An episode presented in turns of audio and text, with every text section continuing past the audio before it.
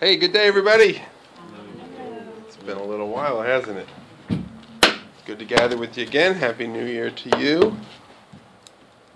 Well, we are in the book of Luke, so you can uh, go ahead and turn there. We're in Luke chapter 8. We've uh, gone through a portion of the chapter already, so we'll pick up where we left off. So if you would turn, please, in your Bibles to Luke chapter 8, verse 26. Tonight we're going to start by looking at this story here where Jesus encounters a man that is demon possessed. Actually, we're going to see three different people that are encountered by Jesus, and certainly the periphery as well, those that are observing, those that are watching. Um, but we're going to see a man that is demon possessed uh, and has been for quite a while. Uh, we're going to take some time and we're going to look at uh, a man whose daughter has is dying, um, and then we'll look at a woman who had an issue of blood for a period of 12 years. She was sick for 12 years uh, and she comes to Jesus. So we'll take some time, we'll consider each of them. Why don't we pray, and then we'll uh, head into the Word. Father, thank you for the Word of God. We thank you for the fact that it is a sure foundation. Lord, we, uh, we appreciate more than I think we even understand, but Lord, we know in the depths of our hearts that how much we appreciate that there is a sure foundation upon which we can build our lives and our faith. And so we thank you for your Word, and we thank you for the ability to gather and to come and to hear from you. Lord, we thank you for your Spirit, which brings your word to life in our hearts. And we pray that your Spirit would teach us this evening. In Jesus' name, amen.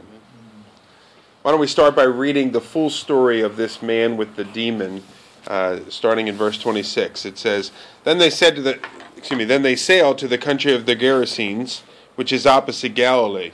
And when Jesus had stepped out on the land, there met him a man from the city who had demons for a long time he had worn no clothes, and he had not lived in a house, but he lived among the tombs. And when he saw Jesus, he cried out, and he fell down before him, and he said with a loud voice, What have you to do with me, Jesus, Son of the Most High God? I beg you, do not torment me. For he had commanded the unclean spirit to come out of the man. For many a time the spirit had seized the man, and he was kept under guard and bound with chains and shackles but he would break the bonds and be driven by the demon into the desert. Jesus then asked him, What is your name? And he said, Legion, for many demons had entered him. And they begged him not to command them to depart into the abyss. Now a large herd of pigs was feeding there on the hillside, and they begged him to let them enter these. So he gave them permission. Then the demons came out of the man and entered the pigs and the herd rushed down the steep bank into the lake, and they were drowned. Now when the herdsmen saw what had happened, they fled and told it in the city and in the country. Then people went out to see what had happened, and they came to Jesus and found the man from whom the demons had gone, sitting at the feet of Jesus, clothed and in his right mind, and they were afraid. And those who had seen it told them how the demon possessed man had been healed. Then all the people of the surrounding country of the Gerasenes, they asked him to depart from them, for they were seized with great fear. And so Jesus got into the boat, and he returned. Now the man from whom the demons had gone begged Jesus that he might be with him. But Jesus sent him away, saying, Return to your own home, and declare how much God has done for you. And he went away, proclaiming throughout the whole city how much Jesus had done for him. So we have this story here of a man that is possessed with a demon. The passage actually says that the man is possessed with many demons. When Jesus of his, inquires of his name, uh, he says that his name is Legion. Now, Legion, if you read the parallel passages, it adds to that. It says, My name is Legion, for we are many. Um, so it seems the demons are involved in answering the question as well. Legion, a Roman legion of that day, numbered as many as 6,000 men. So uh, that doesn't necessarily mean 6,000 demons were inside of this guy. The idea is that many demons were inside of him. But here we have this passage in Luke. It's also found in Matthew chapter 8, and it's also found in Mark chapter 5. I believe Matthew 8 is the one, one of those two. The story is told that there were actually two men that were out there, and Jesus has an encounter with one of those two men. The other one is right alongside of him. That's not included in the story here in Luke. In Luke in the Luke passage, one person is being focused on, and it is this man here that has these 6,000 demons, if you will, or these many demons. Now, let's go back and work through the passage. Verse 26 says, They sailed to the country of the Gerasenes. Some of your versions will say the Gadarenes. It's the same place that we're referring to, which is opposite the Galilee. Now, remember, the Galilee that we're talking of is the Sea of Galilee, which is really a lake, more so than a sea. But it's a very large lake located in northern Israel, the northern, northern region. As a matter of fact, that region of the entire country is called the Galilee region and many of the cities and towns are around this fresh body water that we call the Sea of Galilee. Um, Jews, Jesus in particular, lived on the western side, basically from, if you think of it as a clock, from about 1 o'clock down to 6 o'clock. Uh, on the western side of the Sea of Galilee, they lived over there. So you got to go backwards 1, 12, 11, 10, and so on. Uh, Gentiles at this time of Jesus' day, they lived on the opposite side or on the eastern shore of the Galilee. So uh, it says that uh, they sailed to the country of the Gerasenes, which is opposite Galilee on the other side. And when Jesus had stepped out on land, there met him a man from the city who had demons. Now, one point that I, I want to draw to your attention to, especially because it's been two or three weeks since we've even been in the story, and you may recall, or forget, I should say, go back to verse 22 of chapter 8. And if you have headings in your Bibles, you'll notice there that it gives a heading and it says, Jesus calms a storm. So, what had happened was the disciples had, they'd been on one side of the Galilee, we'll call it the western side of the Galilee, doing all sorts of ministry. Jesus says to them, You know what? We need to get into our boat. We need to get out of here. So look at verse 22. One day he got into a boat with his disciples, and he said, Let's go across to the other side of the lake. They get in, they go through all sorts of difficulties and trouble. They think they're going to sink. Master, we're perishing. Don't you care about us? And so on. Uh, Jesus calms the water. They get out of the water. First thing, they encounter this guy. You know, and sometimes that's what life is like. Sometimes that's what ministry is like, where you wonder, why did I even get into this thing in the first place? We should have never come over to this side. We have all that trouble in the ocean or the sea. We have all this trouble here on land now, this demon guy coming at us here. But Jesus is aware of all this, would we all agree? Mm-hmm. And none of this is catching him by surprise here. Okay, so one version of the Bible says we must needs go to the other side. I, I, love that because I never I don't speak that way, but I would like to that we must needs have some dinner, you know, or something. Uh, but we must needs go to the other side. Jesus had an appointment on the other side of the sea with this fella here. Okay, I'm sure the disciples are doubting whether that's true because they're, they're not enjoying this trip. Anyway, verse 27 when Jesus had stepped out on the land, just imagine, just getting off of the boat. No time to think, no time to process.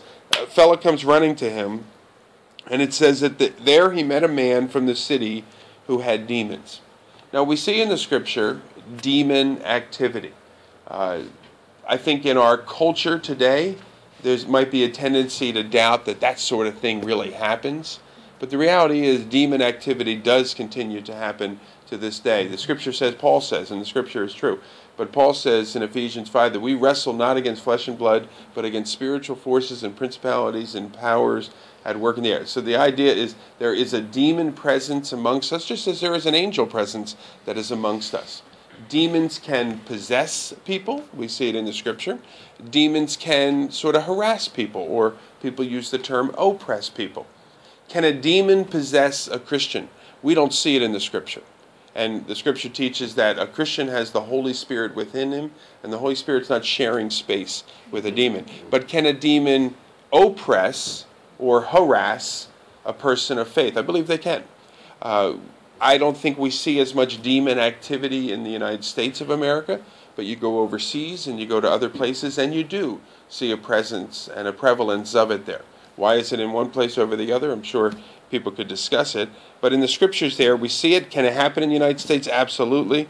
Um, so it is certainly something we want to be people of prayer uh, and not just assume that it's all about our own activity and handiwork and strength and charisma, but there are spiritual forces at work. And so this particular fellow, he had um, many demons, it says. Notice, for a long time he had worn no clothes and he had not lived in a house, but he lived among the tombs. He lived among the tombs. We also read here a little bit later that he had been, Mark 5 really emphasizes it, that he had been bound with chains, but that he broke the chains. So here is a guy that the community cannot figure out what to do with this guy. He's dangerous. He makes us uncomfortable. He's scary. All these sorts of things. They had bound him with chains to keep him in line or under control. It wasn't working because he could just break those chains. And eventually he was cast out, either by the, the community, they made it very clear they didn't want him, or by his own uh, volition there, but he was cast out to live among the tombs. Now, who are your neighbors when you live among the tombs? This is an easy question. Well, I wasn't thinking of rats, Mark. I was just thinking of dead people. Yeah, they, they had basically, in a sense, you can sort of see, they had cast him off for dead. Our lives are much better when you're not with us. And so, as far as we're concerned, go die. Uh, and that's how some people deal with people that are difficult and a problem. And I want to kind of compare and contrast how Jesus deals with the man and how his society and his, uh, his neighbors and so on dealt with him. They wrote him off to dead. That was their plan for dealing with a nuisance in society. So you think about our culture. Maybe it's not people that are demon possessed necessarily, but who are people in our society that we're encountering that are a nuisance to us? Who are people that are scary to us? Who are people that we feel unsafe that we're with or that we're around and we don't want our kids near or something like that. And you could probably put in your mind maybe the person that's a drug addict, maybe the prostitute you might put in there. You might put the person that is just emotionally over needy. You know what I mean when I say that? It's like they're just a drain on you. Uh, you might the person that is lascivious and just out there with their sin, and you know you, you're sort of like I don't want to see that kind of thing, and I certainly don't want my kids to see it or whatever. So you think about maybe that population or folks that might fit into that population, and how do you, as the representative of Christ, and how do we as a church, how do we deal with those people? Do we just cast them off and say, you know what, we want to be a nice suburban church? We want it to be clean here. We want it to be nice here. We want everybody to be happy here. And we smile at one another. And we don't want the riffraff. Keep the riffraff out of here. Or are we, a, are we basically a hospital? and we understand that you know it's going to get messy. I remember something that Scott Taransky taught me, the fellow who used to serve as the pastor here. He taught me that ministry is messy. You know what I mean? If you think it's going to be clean, you think it's going to be nice, you think there's going to be times where you don't get hurt as you're trying to serve another person, and they turn around and they say something about you or they cut you or whatever it may be. Ministry's messy. And we just know that and we understand that because we know that God changes people and God does a work in people's lives. And if we're not willing to go to them, and instead we just cast them off, then we miss the opportunity to help people come to an understanding of who Christ is and how he can change their life. That's what these people did. So Jesus had to go to that this guy. Goes all the way across the river. Almost, or the sea almost kills his disciples in the process. At least that's how they looked at it. Uh, and then he gets there and they encounter this guy. It says in verse 28 very thirsty. When he saw jesus the man cried out and he fell down before him, and he said with a loud voice, What have you to do with me, Jesus, Son of the Most High God? I beg you, do not torment me. Now, it, it seems pretty clear, especially as you read those other two passages. And I would encourage you, take a look at Matthew 8 and Mark chapter 5. As you look in there, this is the demons that are crying out to, to Jesus here. Have you come to torment us? They know who Jesus is. You know, so the person says, well, I know Jesus is God does not necessarily have a saving relationship with Jesus. The scripture says even the demons know that reality and they tremble over that truth. And so here they know who Jesus is. They think he's coming for this particular purpose. They beg, do not torment me, and so on. Notice verse 20, 29 Jesus had commanded the unclean spirit to come out of the man. For many a time it had seized him, and he was kept under guard, bound with chains and shackles but he would break those bonds and be driven off into the desert. And now Jesus begins a conversation and he says, What is your name? Now, question is he speaking here to the demon or demons, or is he speaking to the man himself here? I think he's speaking to the man. And that's the perspective I'm going to go with. I'm sure an argument can be made otherwise here, but Jesus says, What is your name? And now, it, I don't think the kid, the guy was named Legion as a kid. You know, his name is probably Bob or something like that. But it seems that the demons, it might not be Bob, it might not be, but the, it seems the demons speak forth, they take over, they're the ones that say uh, Legion, or perhaps Legion is what he's now called. You know, maybe this is what the town has begun to call this guy. That's the guy with many de- demons. And so, you know, what's your name? And now he has picked up that name for himself. Ah, they just call me Legion. Who knows uh, specifically what is going on here? But the man, or, or it comes out of the man's mouth, Legion. But the other verse doesn't say Legion for we are many? It does in Mark, yeah, yeah. So that would seem to indicate Right. Well, I, what I was wondering about that though is, does the guy say my name is Legion, and then the demons chime in because we're many, Oh, okay. or so- you know, I don't know. I, I'm not sure. Uh, nor do I think they speak in that high tone. I think they're very scary demons. But is this how the man came to see himself as what everyone else had known him to be? So was he um just a hopeless case? Was he just a man that was filled with thou- thousands of demons in his own mind and just kind of go with this is my life, this is who I am? No hope necessarily of being healed, no hope of being set free. Um, things to consider. Now it continues and it says, and they begged him not to command them to depart into the abyss. That's sort of the ultimate end place of demons. We read about that in the book of Revelation, and it seems they're aware of it. Verse 32 Now a large herd of pigs was feeding there on the hillside, and they begged him to let him, them enter these, so he gave them permission. Notice the demons begged Jesus.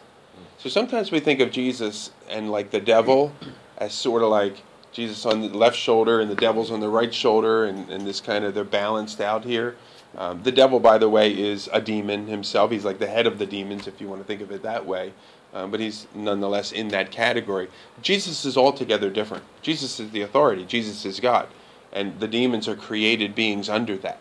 And so there's not a, an idea of you know, Jesus is going to go wrestle it out with them and, and hopefully win this here. So they're begging Jesus, please don't do this, and, and so on.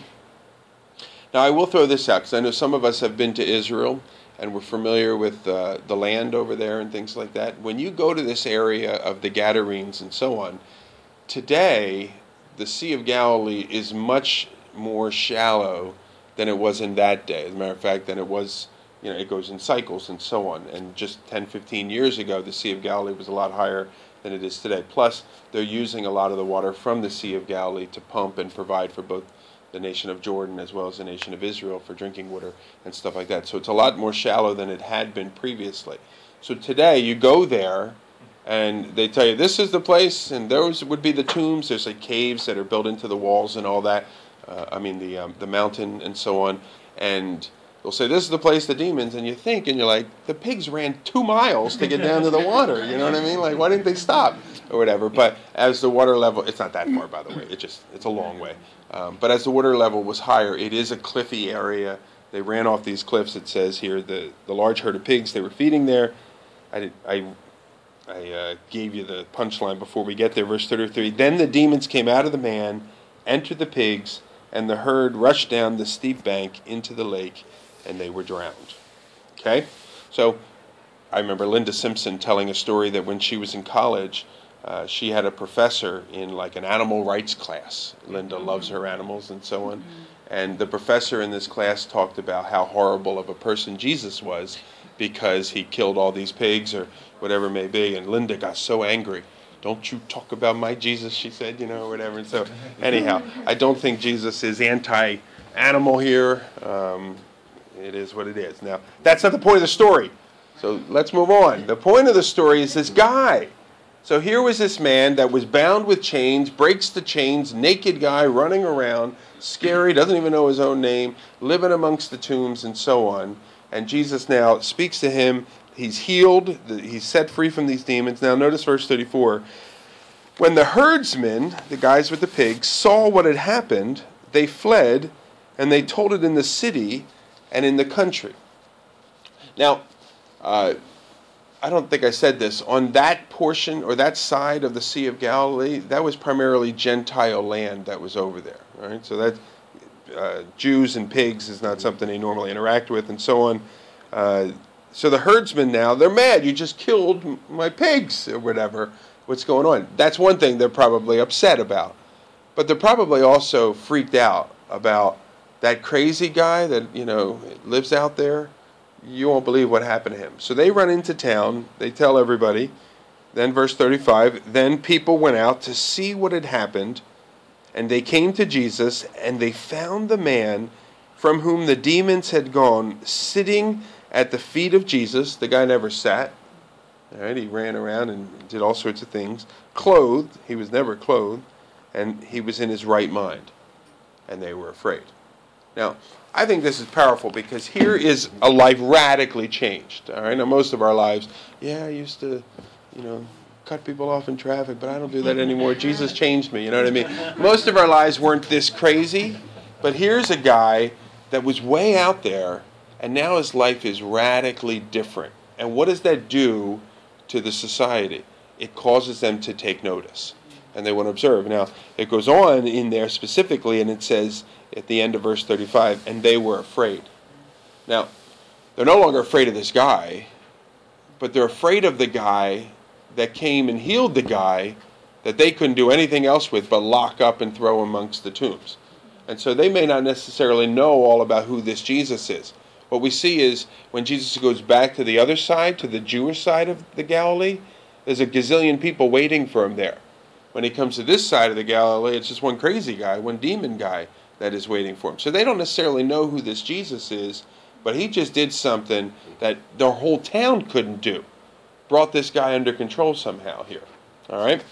Verse uh, 36 And those who had seen it told them how the demon possessed man had been healed. Then all the people of the surrounding country of the Gerasenes asked Jesus, asked because they're afraid of him, you know, but they asked him to depart from them, for they were seized with great fear. And so Jesus got into the boat and he returned. I'd encourage you a couple things as far as people coming out to see the radi- radical transformation of his life. Your life, it's cliche, but it's the only Bible people are going to read. You know, you've maybe heard that expression here. Mm-hmm. Um, live your life. Sometimes, as Christians, you know, I don't know what to say or, or this or that, or sometimes we, we kind of have church talk, and then we have like work talk or, or people talk or whatever. And I don't I don't think you need to be one of those people that throws Jesus into every other sentence or something like that when you're at work and you're talking about computers or something. But be who you're going to be. You don't have to change or let people see what God is doing in your life. And when they ask you, what's Peter say? I think it's uh, 1 Peter 3.15 perhaps. It says, always be prepared to give a reason for the hope that you have. Gentleness and respect, I believe it says. Something like that. Live your life. Be honest about who you are. Let people see the change that is going on when the opportunity comes, tell them what's going on in your life there. Just be open and honest about it. All right, well, that, so that's one side here. People are seeing what God is doing in your life and they're drawn to that. Now, verse 37 Jesus got into the boat. They asked him to leave, so he does. Jesus got into the boat and he returned. So, did you notice? Remember how I started this? The trouble on the sea. They thought they were going to die. They get out, they get harassed by this guy 15,000 people come to the Lord, it was worth it, wasn't it? You know? So when would it not be worth it? Mm. If like tw- making all that hassle to go over there. You know, so you go all the way over there, 25 people get saved. Okay, and we spent a lot of time, a lot of money on this endeavor here, you know, and so on. But at least 25 people got saved. What if it was just five people? I think about a lot and all that whole story. You know, but say who what? Five's okay? Okay. So one's okay? Really? All right, I guarantee you, I have a trustees meeting here. And I sit with, and on Sunday, I have a trustees meeting with the, the people that run the church. And I'm going to sit down with them, and they're going to say, All right, we spent how much money on such and such an outreach? Now, that cost $10,000. I'm just making up numbers. That cost $10,000 in somebody's mind, I guarantee you, they're going to think, all right, well, what do we get for that? Did anybody come to the Lord? Are they still with the Lord? Are they attending our church and you know serving and all that? It's going to come into people's minds. I know what you said. What can I say? Because I need to know. You said that you could tell the story of how I, how you whispered in my ear over 15 years ago. And now I can say it Yes. 15 years later. I know. Mm-hmm. You can say you're being obedient. It's not your job Amen. to save people. Ah, even better. That's a good one too. God gives the increase. Yes. will be used for another Mhm. Absolutely. There you go. You guys are great. What, sir? You can quote Scott Davis to him, Who's that? who said to me, Oh, okay. it's not about numbers, Bob. That's right. That's right. All right, so we all agree. You know, it's funny as I'm looking out and I'm seeing Katie here. Uh, we, yeah, we did the Harvest Crusade, and we decided we were going to do it outside here. We got a big movie screen. It was freezing. It was cold and misty outside, and all this sort of stuff. Um, did the barbecue, and we did all sorts of stuff. And honestly, the group of us that were kind of really spearheading it, uh, it was a little disappointing. You know what I mean? Like we wanted 35,000 people from Ewing to come. You know, for whatever reason, they all didn't show up here. But Katie Green, who did show up here? Yeah, didn't your grandpa uh, that make a decision that evening to come to the Lord? So Do that whole thing to your top. all of that for your grandpa, absolutely. So anyhow, that's I ho- I'm glad that we see that's the way that Jesus operates. That uh, now he kind of knows the end from the beginning, you know. So he kind of he does, and so he knew that I got to get over it. I got to tell that guy about the Lord here. Um, we don't necessarily know that, but we do pray. We seek the Lord's direction. We feel He's leading in a particular direction. We don't judge success or failure. Now we certainly look at things, and so we spend some time. All right, could we have done a better job of promoting and, and things like that? We we want to always you know get better and so on, but we don't judge success and failure based on numbers here. Here's one guy. Jesus goes all this way over to see this guy come to him, and the man does, and, and I just think that's great. All right. Good question for us then is how far are we willing to go to see a person come to faith? Now, verse 38, it says, The man from whom the demons had gone, he begged that he might be with him, but Jesus sent him away. What? Doesn't that seem crazy? I want to give my life to you. I want to be one of these disciple guys. I want to get in the boat. I want to go with you. Now, certainly the guy is probably thinking something to the effect of, I don't like those people. They were mean to me. They put chains on me. They made me live amongst dead people and rats that Mark told me lived there. All sorts of stuff. I don't want to go back to them. I just want to go with you. I got nothing else to go back to anyway, nothing to lose. I want to be with you. And Jesus says No, you can't come. Now, it seems a little peculiar here. You would think if Jesus is building a ministry, he would take anybody to come with him here. But I think Jesus does a very strategic thing. One is the guy is prob the guy is likely a Gentile. Jesus' ministry is primarily amongst the Jews here, but the guy is probably a Gentile. But secondly, notice what he says in verse 39. He says to him, Return to your home, that means your town, and declare how much God has done for you. This is the church's first missionary that we see. A guy sent forth to go tell. So, Jim, just a moment ago, you told Lindsay, uh, and you're going to get people, or something like that, or I forget exactly where. It's something about you're going to influence people, reach people, is a general idea. This guy is sent back to his town. Now, the area that he is from, it says that he is from the area of Gadara. Um, a little bit later, maybe it's other one is Decapolis, right? yeah, where is that at? Is that in this passage or a different passage? Okay, so in one of the other passages, the area that he uh, is in, certainly that he's in Gadara, but it says the Decapolis. Now you can see it in the words there. Uh, the Decapolis was an area made up of initially of ten cities or ten little towns of sorts. Um, it, the number swelled to as much as 18 at one point, but it was still called the Decapolis. And they were a collection of Gentile towns, western side of the Sea of Galilee, with the exception of one Roman town uh, that's, that was called Scythopolis. Do you remember Scythopolis? You guys remember that? Yeah. Bet Shean?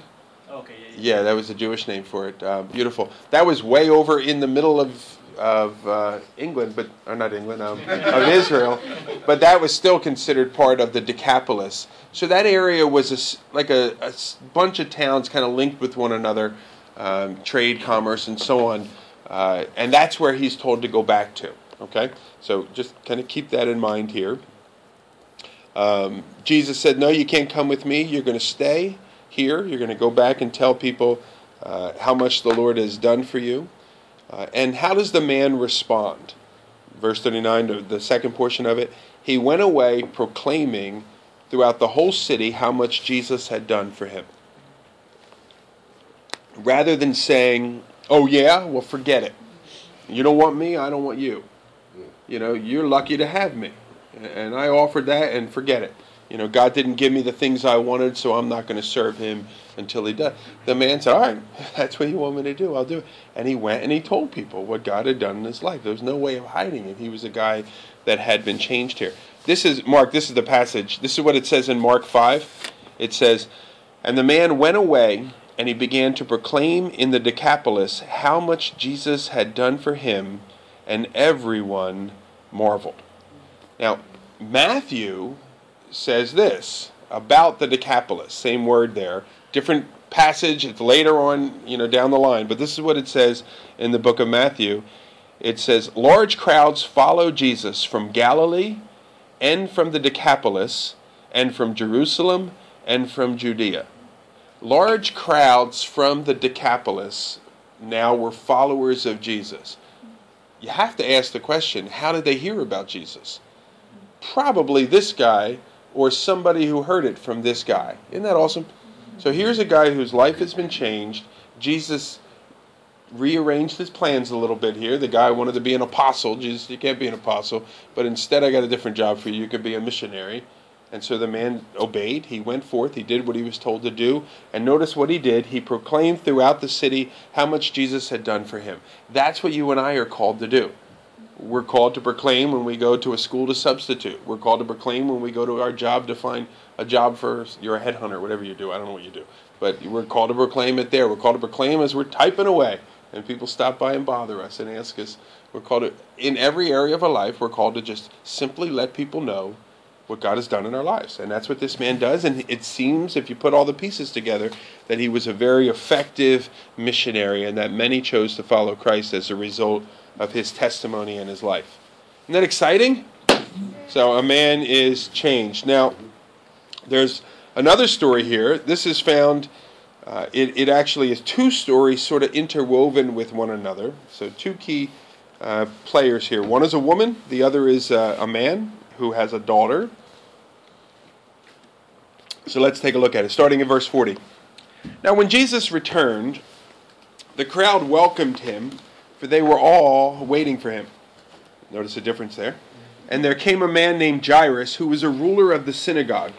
And falling at Jesus' feet, he implored him to come to his house, for he had an only daughter about twelve years of age, and she was dying. And as Jesus went, the people pressed around him. And there was a woman who had a discharge of blood for twelve years, and though she had, had spent all of her living on physicians, she could not be healed by anyone. She came up behind Jesus, touched the fringe of his garment, and immediately her discharge of blood ceased. And Jesus said, Who was it that touched me? You know, let me read. Can I say that a Yeah, different way? Because that sounded kind of mean. Uh, so, who was it that touched me? I'll try that. Now, when all denied it, Peter said, Master, the crowds surround you and are pressing in on you. But Jesus said, Someone touched me, for I perceive that power has gone out from me. And when the woman saw that she was not hidden, she came trembling, and falling down before him, she declared in the presence of all the people why she had touched him, and how she had been immediately healed. And he said to her, Daughter, your faith has made you well. Go in peace. Let's stop there. All right. So we've already we've been introduced the first three four verses to this man, this ruler of the synagogue, a guy by the name of Jairus. We're going to come back to him. He has a sick son, daughter, I should say. Uh, and Jesus is going to that man's house because he's going to take a look at this little girl who's sick here. On the way there, he encounters this other part of the story. So we're going to take some time, we're going to look at it. But it's interesting. How old's the little girl? Well, She's 12. She, this lady's had an issue of blood for 12 years. So I have a little girl. I really like my little girl. I saw you posted some pictures of your little girl. She's bigger now. She's like 20 now, I think she is, but uh, she's getting up there. think so. You know, but I, you know, 12 years with your little girl is awesome, you know, and they, they're growing and all the things that go on with that. So wonderful times, good times, no doubt. that are now progressing toward um, sickness and doubt and wonder is my daughter going to make it and so on. At the same time, you have this woman of 12 years of misery, but you know what? It's just a little problem, no big deal. It'll get taken care of. I'll just go to a doctor and then I'll go to another one and I'll go to another one. And I spend all my money and and what is developing for her is an increasing sense of helplessness and despair and then ultimately I think a hopelessness that develops. And then one day that guy I heard about that guy and that guy can heal. And I think in her mind this is her very last chance. If I can't get to that guy and he can't do something, then I'll never be made well. And so she's willing to go against some cultural norms of the society. Women didn't just go up and touch men. Um, in addition, women didn't go up and touch spiritual men or the religious leader, the rabbi type of guy, which Jesus would be. And also, she was considered an unclean woman because of this issue of blood that was uh, the dictates of the law. And so here is this woman that is spiritually unclean and physically unclean who's going to go and touch anybody, let alone this religious leader here. But again, as we said uh, before, as I said before, this was her last effort of desperation. If I don't do it, then nothing. So she goes and she gets close enough in the crowd, and I, I sort of wonder how the crowd doesn't notice her. Is, is, there such a stir that Jesus is here that no one's paying attention necessarily? Is this lady from so far out of town that um, they don't necessarily know who she is. I don't know necessarily, but she gets close enough here to him. She touches Jesus uh, on sort of the fringe of his garment here. And then again, as I said earlier, and I think I said it wrong, uh, who touched me? You know, it all depends on how we read things. You know, and remember in the book of Genesis where Adam sins and God, you know, enters onto the scene and, and Adam goes and he hides and, and God says, you know, Adam, where are you? And you could debate that. You could try to make a determination. What was the tone of God's voice?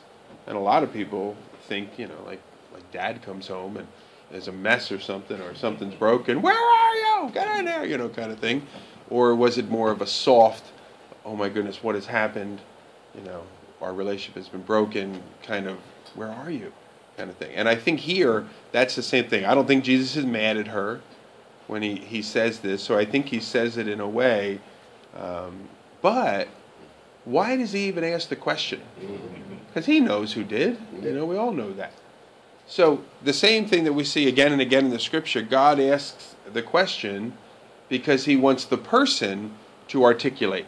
And so here now, you know, who touched me? And I read one commentator and he, he probably said it like, who touched me? And he's looking right at this lady, you know, and she's sort of like, you know, doing one of these kind of thing, hoping he'll go on to somebody else. But eventually she recognizes that she's busted. But there's a pause there because Peter says, Who touched you? You know, and it, and it even says, I think, you know, that when all denied it, so there was a little bit of time in between. Everyone's like, I, I, I might have bumped shoulders, I'm sorry, you know. And, but, no, nobody touched you, kind of like that. And then Peter kind of steps in. Nobody did, Lord. There's a million people around you. That's what happened here. And Jesus said, No, no, no. Someone touched me. You know, somebody touched me with faith, if you will, wanting to be healed, and they were healed. And again, I think now he's put his eyes on this lady, and he said, Someone touched me. And she realizes now she's in trouble. Notice. But you don't um, think he didn't know ahead of time? No, no, no. I think he knew. Right. Yeah, oh, yeah, definitely so. I mean, because otherwise it sounds like you can speak up behind God and get something. Mm-hmm no, I definitely think he was aware. Yeah, we're going to talk about that. Well, So- In mine, that, uh, there's a footnote that says that he, he knew who would, who had touched her, but he wanted her to step forward and identify herself and, Yeah. and make, and it says that, um, it was by faith that, that healed her, not by, by touching his clothes. Right. Exactly. Because I think there's two issues here, right? One is the physical brokenness, right, that was healed. But he also need, took time to heal her heart by calling her daughter. Mm-hmm. You know, so. Sweet. Sorry. That's a good one. So there was two things being healed here. One was physically. the other was, you know. so anyhow, um, he knows. She says she comes along and she says, uh, "Where is it here?" Um, falling down in the presence uh, of all the people, she explained why she had touched him and how she had been immediately healed. And then he said to her, "Daughter, your faith has made you well. Go in peace." Now, your faith has healed you, and and that it raises a question because we do hear about it um, within Christianity, the church, if you want to call it that, um, about the role that faith plays in healing a person. Certainly, faith plays a role in healing, and so we see that. But some people take that to the place of the amount of our faith, and if we don't have enough faith, I, and I, I've said this before, I heard one guy get up and say that Joni Eareckson Tada, perhaps one of the most remarkable people in the last 50 years within Christianity. Uh, she's a woman, young girl. She was uh, diving into a lake. She broke her neck, uh, and she's been a quadriplegic for 50 or so more years now. Uh, and she's been a tremendous witness to who Christ is. She teaches the Word of God. Uh, she knows Him well. She speaks into people's lives on suffering and things like that. And I heard a guy get up and say, if Joni just had more faith, she would get out of that chair and walk. And it's like, come here, buddy. I want to talk to you. You know what I mean? It's like, don't say that. You know, you don't know what you're talking about to, to make a statement like that. We see in, in Scripture, there are times where the person himself, or herself, but himself is the example I'm thinking of, didn't really have the faith, but it was the faith of his friends to bring him to Jesus that the guy got healed and stuff like that. The key is we don't have faith in faith. Faith in faith doesn't heal us. And what I mean by that is, well, I have enough faith, I got so much faith. You know, that's faith in faith. We put our faith in Christ and we come to Christ. And the scripture says, you know, if we have faith as small as a mustard seed, uh, just think of any, like a poppy or a um, sesame seed on your bagel, that small of a seed. If we have that amount of uh, faith, that's enough because it's not faith in faith, it's faith in Christ. And so this woman had that sort of faith that if she could make her way to Jesus, that she could be healed. And notice Jesus even comments on that. He says, Daughter, and Jay made that good point, Daughter, your faith has made you well go in peace. He wasn't mad at her for touching him. Now, again, though, this is a busy day. He spent the night, you know, they, they spent the night rowing across the sea. Then they get out there. Then they get chased out of town uh, by the entire city, telling them to please, quote unquote, like you know, guys with bats or whatever, please leave or whatever. And, All right, we'll leave. And so they leave. Then they get over there, and there's a million people over there. Are we ever going to get a break? And, and, I think Jesus is modeling here for the disciples. This is what life's going to be like, ministry is going to be like. You'll get a break in heaven. You know, no, I have to have a day off or whatever. Yeah, I know we do from time to time need to have that day off. But ultimately, when ministry opportunities come, we take them and we serve the Lord, right? We don't, we don't say, sorry, today's Saturday.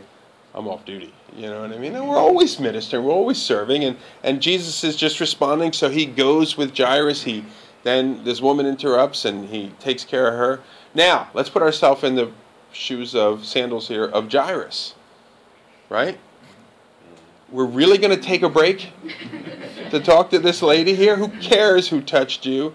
All right, good. Faith healer. Let's go. Like my daughter is sick here. Right? So, you know, here he is. He has to kind of go through this whole process as well and is going to be learning some things about patience and, and so on here. Now, verse 49. Now, while he was still speaking, someone from the ruler's house came and said, Your daughter is dead. Do not trouble the teacher anymore. So you can imagine the scene here. Jesus, maybe next to him is Jairus.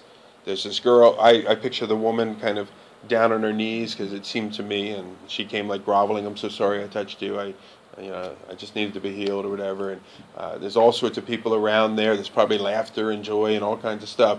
And then a messenger guy, if you will, starts coming up and says something loud enough that Jesus can hear it. But he says, "Don't, don't trouble the teacher anymore. I'm sorry, your daughter died." Now, Jesus, you can see it here.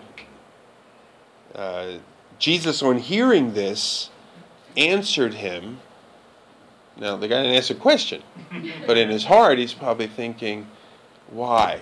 You right? That's the first thing I think that would come to all of our hearts. You know why? And then we throw in the other ones. Why did she die? Why did she get sick? Should I have come? Why didn't I come earlier? Why didn't? Uh, why did this lady had to get in the way here? You know all these sorts of things. And so Jesus answers him to all these questions, perhaps that are in there, and he says, "Do not fear, only believe, and she will be well." Oh my goodness. So the man had gone from great joy to increasing desperation. His daughter was getting sick. Remember, great joy was a 12 year old girl growing up and everything wonderful. Increasingly getting sick, that's desperation. To a sense of hopelessness. My daughter is dying. I got to do something. Go to Jesus. And then finally, a complete hopelessness. She's dead. And, and now, I mean, it's over. Game's over, right? You just go home, you, you deal with it. She's dead. Now, the guy says, Trouble the teacher no more. But Jesus is now going to demonstrate that he's more than a teacher. And he's going to demonstrate to the guy that he's even more than a healer. And that's pretty significant to be a healer, certainly. But he's going to demonstrate to the guy that he's a dead raiser. This is significant stuff. And Jesus is going to teach this guy. So he says to him, you know, just keep believing, keep trusting. You trusted that I could, you know, the, the whole community here trusted I could be a nice teacher. You trusted that I could heal. Keep trusting that I can raise the dead. You're going to see something. All right, now obviously I'm putting some words into the story here, but that's what's going on essentially here. Another point that I wanted to make about Jairus most synagogue rulers weren't too fond of Jesus. Jesus sort of bucked the system, and he didn't get in line and kind of fill in line like everybody else. And you know, sure, you can be a rabbi, dude. Just go to school and follow the procedures here. Don't just get to rise up and have a crowd like you do. And yet, the man had gotten so so to the point that he had to do anything, and that was to go to Jesus here. I, I wonder. I don't know. Maybe he liked Jesus. Who knows? Were most of the synagogue rulers Pharisees? Um, I don't know that. He might not even have been a rabbi though, right? Didn't have to be. Right. G- You want to tell him? The ruler could have, could have been not a rabbi, he has, he kind of manages the place. Yeah, and, and oftentimes it was like a part of their house or an addition to the side of their house or something. Um, but anyway, Like, um, caretaker. You mow the grass? Take care Well, he's the host, Yeah, he's the host of the synagogue, not necessarily. Yeah, oftentimes the synagogue maybe met in that person's home or like alongside of their home or something like that. Okay. So, all right. All right, so anyway, that was an aside. He says, Don't fear, keep believing. Verse 51. And when he came to the house, he allowed no one to enter with him except Peter and John and James, as well as the father, the mother, and the mother of the child. So most of us know the name Peter, John, and James. They were two brothers that were also apostles. Um, those three guys, you do see that they sort of formed a very close relationship with Jesus. It's not uncommon. Jesus, you know, have the 12 and then he'll kind of pull aside with those three guys. So for whatever reason, he takes those three guys in to this room. In there also is the mom and the dad and the child, the girl. And it says, And all were weeping and mourning for her. But Jesus says, Do not weep, for she is not dead, but sleeping. And then they laughed at him. Now, how do you go from weeping to laughing? All right, it's not easy to do. Um, point, cultural point you might want to.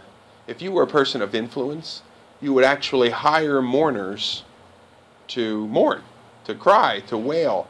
You know, because I love my daughter, and that's why we're all crying here. And so that's probably what this group of people is. All right, so here's a group of mourners. They can make it look good, you know, they're professionals or whatever, and they go from mourning to scorn to laughter to mockery, and they mock Jesus because Jesus, what a fool! Where are you from? Nazareth? You're such a dunce. You know, you Nazareth people. Uh, that you think she's actually she's dead, buddy. No, no, she's just sleeping. All's going to be great. You'll see. And they think he's a goofball for this. So they laughed at him, knowing that she was dead. But taking her by the hand, so now he's in the room, he calls, Little child or child, arise. And her spirit returned, and she got up at once. I wonder in our lives if there are areas where we are more than willing to go to Jesus. You know, so we have a cold. You know, hey, would you guys pray for me that my cold goes away or something like that? Sure, I'll pray for you. And we do that. You know, or I need a job. Would you pray for me? Sure, I'll pray for you uh, that you get a job. All right. I got an amen on that one there. So we pray for something like that. But where does the line stop? Where we're no longer really going to go to the Lord with that. And as a matter of fact, if somebody suggested it, so I got a call that uh, Frank Brands passed away. Uh, Sharon actually called. It never came into my mind. Say, Sharon, let's pray right now that God raises him. Never came into my mind. You know, there's sort of a line that we stop at where that's crazy talk. And if Sharon said, I think we should get together the church and pray that God raises him, I wouldn't have done it. I would have hung up, and then I would have laughed at her. Like, is she crazy? She wants to get a church meeting together to pray that he's going to be raised. You, you see what I mean?